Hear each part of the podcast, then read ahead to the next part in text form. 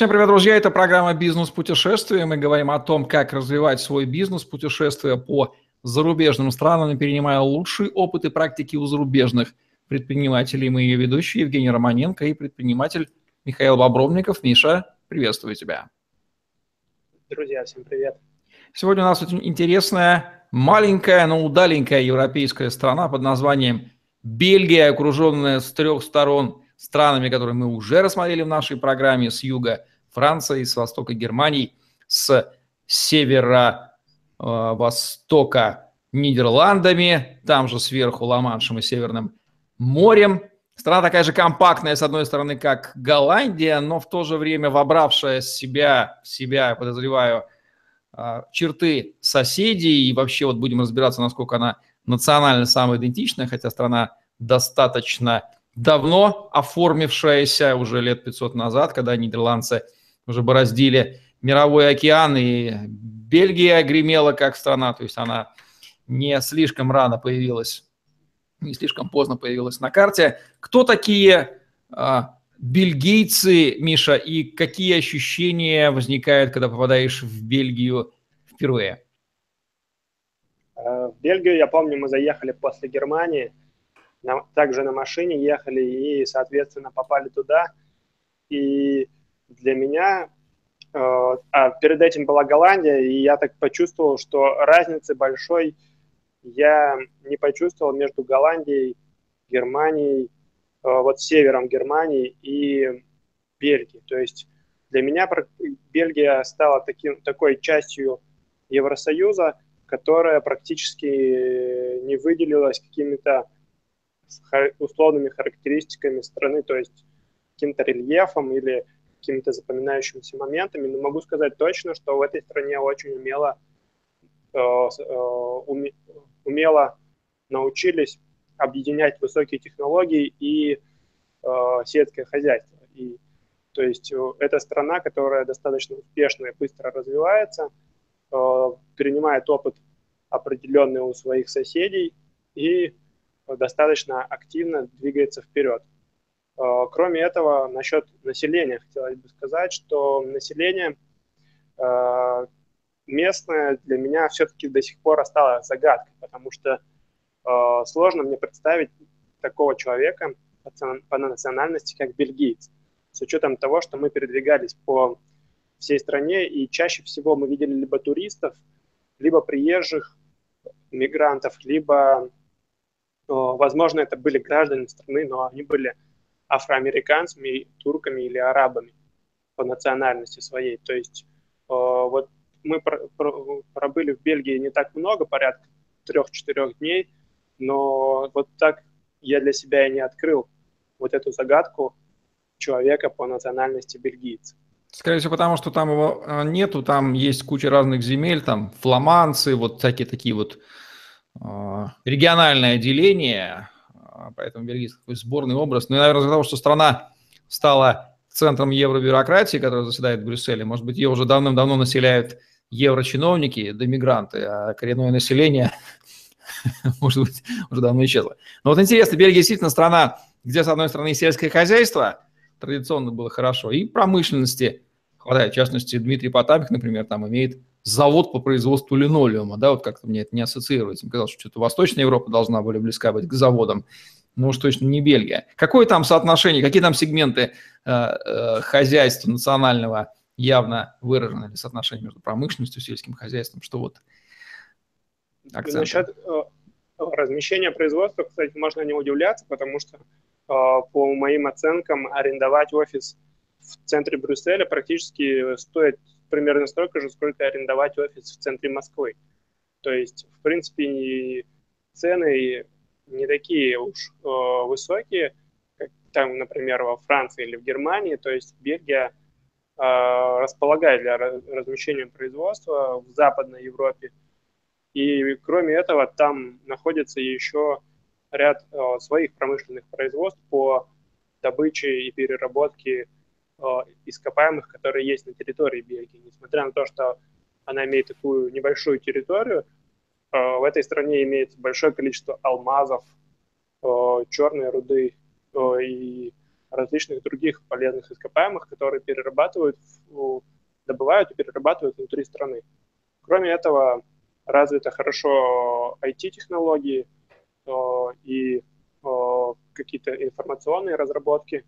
Кроме этого, что еще могу сказать? Хозяйство, да, находится на высоком уровне, и это сразу, в принципе, заметно, когда едешь по стране, можно увидеть не одну ферму и большое количество мест агропромышленного комплекса, которые производят продукты питания. Да, страна в свое время отметилась даже колонизаторскими вещами, известно бельгийская Конго, Руанда до момента обретения всеми этими странами независимости. То есть и там они побывали. То есть такая разнообразная страна получается. Мне вот ничего не приходит в голову, никаких ассоциаций с точки зрения, ну, кроме, может быть, бельгийского пива огромного количества сортов.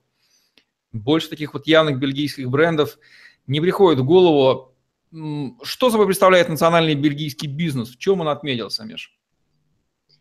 Здесь можно заметить, что Бельгия не так э, активно интегрировалась в мировую экономику, как другие европейские ее соседи.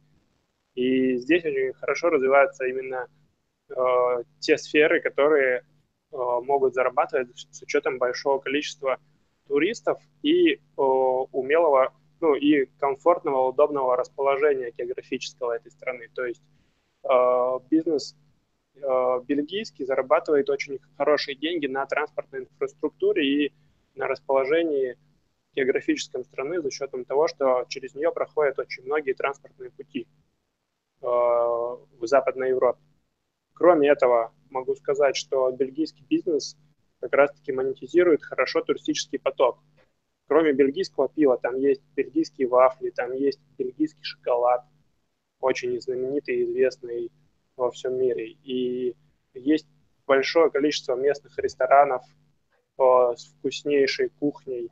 И также вот то, что я говорил про алмазы, есть э, много магазинов сувенирных, которые продают не, э, маленькие такие маленькие сувенирные алмазики, их можно так назвать. Вот, в общем, э, умело монетизируют те вещи, которые, которыми могут пользоваться. И кроме этого еще скажу, что э, Бельгия э, как страна уникальна тем, что 73% от ВВП они производят за счет своих услуг. То есть страна, имеющая, в принципе, какие-то э, натуральные, природные ресурсы, умело развивает и сферу услуг, и хорошо научилась пользоваться этими инструментами. То, что Бельгия – это центр евробюрократии, это как-то сказывается, придает какую-то специфику э, стране, может быть, тормозит ее экономику за счет того, что, ну, допустим, могу предположить, что стекаются какие-то там деньги из Евросоюза, да, и вот, соответственно, свое там не сильно развивается. Ну, впрочем, это, это такие мои гипотезы. То есть какое влияние этой евробюрократии заметно обывателю? На самом деле хорошо, это очень заметно, особенно в Брюсселе, когда ты приезжаешь в этот город, э, в центре города есть такой э, бизнес-дистрикт, э, деловой район, где стоят небоскребы, там все чисто хорошо, там заседают как раз-таки европейские различные департаменты, комиссии, и, так, и вся, в общем, административная структура Евросоюза. А, есть также другие районы, которые находятся недалеко от центра, а, и сам даже исторический центр в каком-то мере достаточно грязный. И большое количество... И я помню хорошо, когда мы гуляли по улице, встречали мигрантов, и районы, в котором, которые полностью населены афроамериканцами. То есть там чуть дальше от центра ты уже понимаешь то, что ты видишь высокую безработицу, которая есть в этой стране, ты видишь о, сложности и проблемы, с которыми сталкивается эта страна, и которые она по какой-то причине не очень активно решает, потому что я, я так думаю, что вот это именно административный вот этот вопрос о, расположения о, влиятельных о, структур европейских все-таки вносит какую-то свою лепту в развитие этой страны. То есть не, не до своих им проблем, им бы всю эту бюрократию бы обслужить, которая там. Понятно, то есть есть такой импакт, влияние, размещение столицы и госорганов в одном месте. Мы знаем один такой город и в нашей стране, где это тоже хорошо очень чувствуется. Как бельгийское государство взаимодействует с национальным бизнесом? Что удалось понять? Наплевать ему на него или он как-то его поддерживает? Э, по сравнению со своими соседями, э, бельгийское государство так активно не продвигает э, государственный бренд для международных инвесторов, но, в принципе, я так понимаю, что страна все-таки в Европе знаменита не своим инвестиционным климатом, а все-таки немного другими э, сторонами, но несмотря на это, государство создает достаточно неплохие условия для открытия компании, то есть э, не обязательно быть резидентом страны для того, чтобы открыть свою компанию, и это большой плюс для тех, кто хочет э, начать свой бизнес в Западной Европе.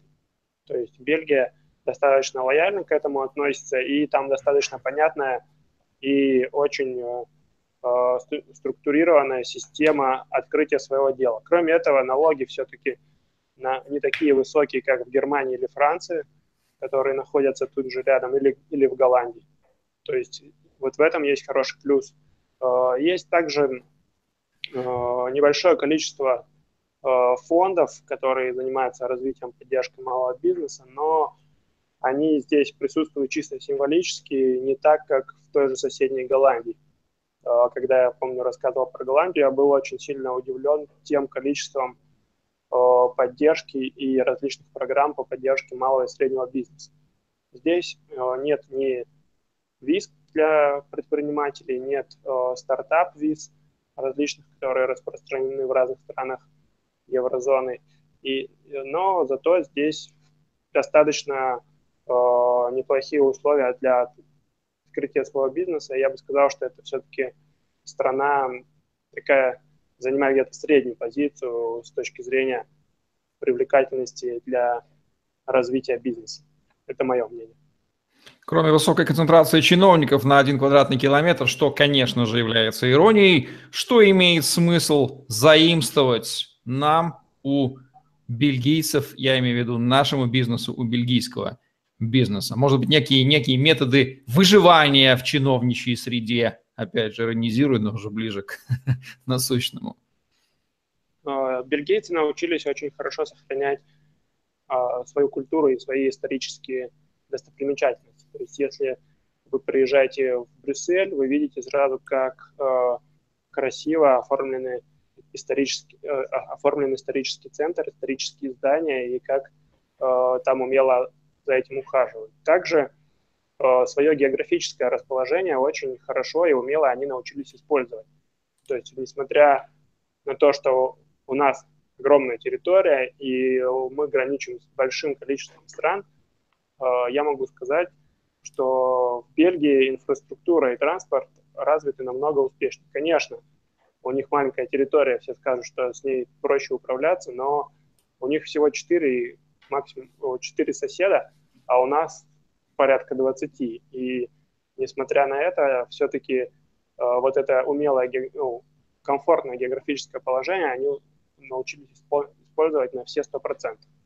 Кроме этого, также можно заметить, что ну, за счет большого потока туристов бельгийцы также смогли э, продвинуть, активно продвигать бренд своего национального продукта, это пиво, Кроме этого, конечно же, шоколад и те же бельгийские вафли, которые можно э, встретить у нас на территории России, кафе бельги... с бельгийскими вафлями.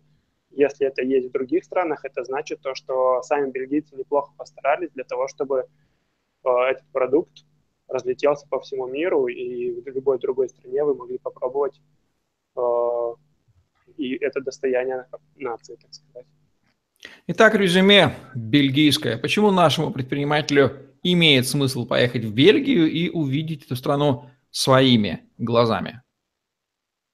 Я бы сказал, что стоит съездить в Бельгию, потому что э, это небольшая по территории страна, научилась очень умело выживать э, на территории Западной Европы, научилась совмещать сельское хозяйство, природные ресурсы, которые есть на территории страны, и новые технологии, не затерялась среди таких брендов, как э, стран брендов, как Франция, Германия, Голландия, э, расположившись рядом с ними, взяла определенные навыки э, и опыт своих соседей и э, также успешно старается двигаться дальше. Но, соответственно, можно посмотреть и на ошибки, то, что о, Бельгия является страной, у которой огромный государственный долг, и с учетом этого можно понять, что все-таки государство функционирует в убыток, и стоит все-таки поучиться у этой страны многому. Я чувствую, что действительно похожего между нами и Бельгией не только а, в чиновниках достаточно, поэтому стоит действительно присмотреться к этой маленькой стране, извлекающей а, профит из а, своего географии и истории и отношений с соседями. Это близко к нам, безусловно. Спасибо, Миша. Вы завершаете нашу программу «Бизнес-путешествие», где мы говорим о том, как развивать свой бизнес, принимая лучшие опыты зарубежные практики у зарубежных предпринимателей. Михаил Бобровников, Евгений Романенко были с вами. Лайк, комментарий, подписывайтесь на наш YouTube-канал, чтобы не пропустить новые интересные видео с вашими любимыми экспертами. Перенимайте опыты практики у других стран, о которых рассказывает Михаил в программе «Бизнес-путешествие». много чего видел. Всем удачи, всем пока. До встречи, друзья.